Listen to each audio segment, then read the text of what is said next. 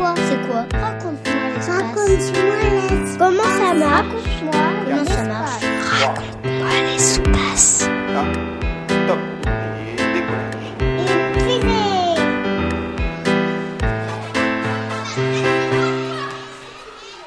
Je m'appelle Nélia, j'ai 11 ans et je me demande euh, quel astronaute sera, enfin, de quel pays euh, sera l'astronaute choisi pour aller euh, euh, sur Mars si on y va un jour.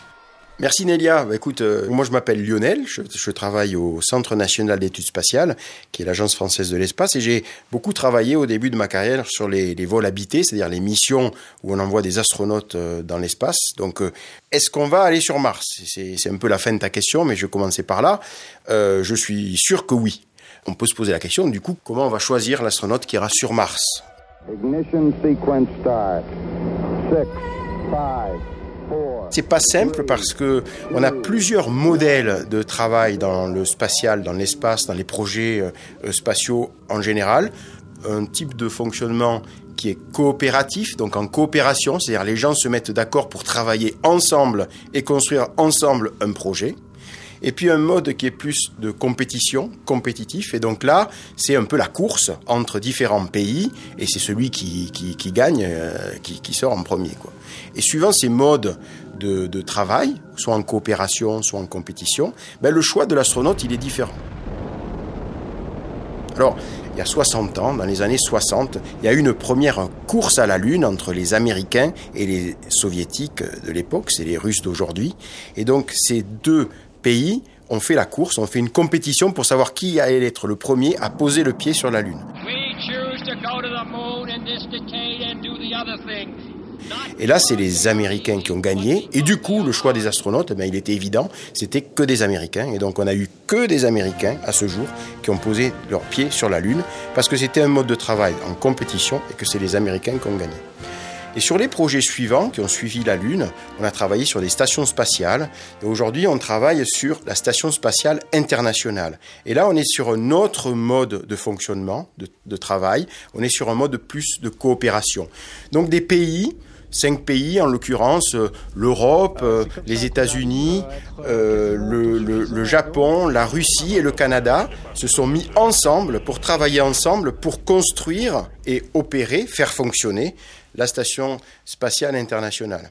Et là, le choix des astronautes est différent puisque tous ces pays travaillent ensemble. Donc tous les astronautes de ces différents pays doivent à un moment donné voler, euh, pouvoir voler sur la, sur la station. Après, en Europe, il y a un autre sujet, c'est quel pays européen va voler? Est-ce que c'est Thomas Pesquet, un Français, euh, demain Sophie Adenau, ou est-ce que c'est un Allemand, un Italien? Et là aussi, ça dépend un peu de combien chaque pays euh, finance ou met dans le programme européen d'exploration.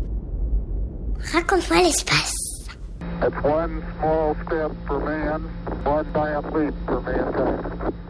On prépare déjà les vols sur la Lune, et pour la Lune, on est déjà dans un mode de coopération les États-Unis euh, travaillent avec différents partenaires. L'Europe en fait partie, et pour concevoir les missions lunaires, donc les stations spatiales autour de la Lune et les bases sur la Lune.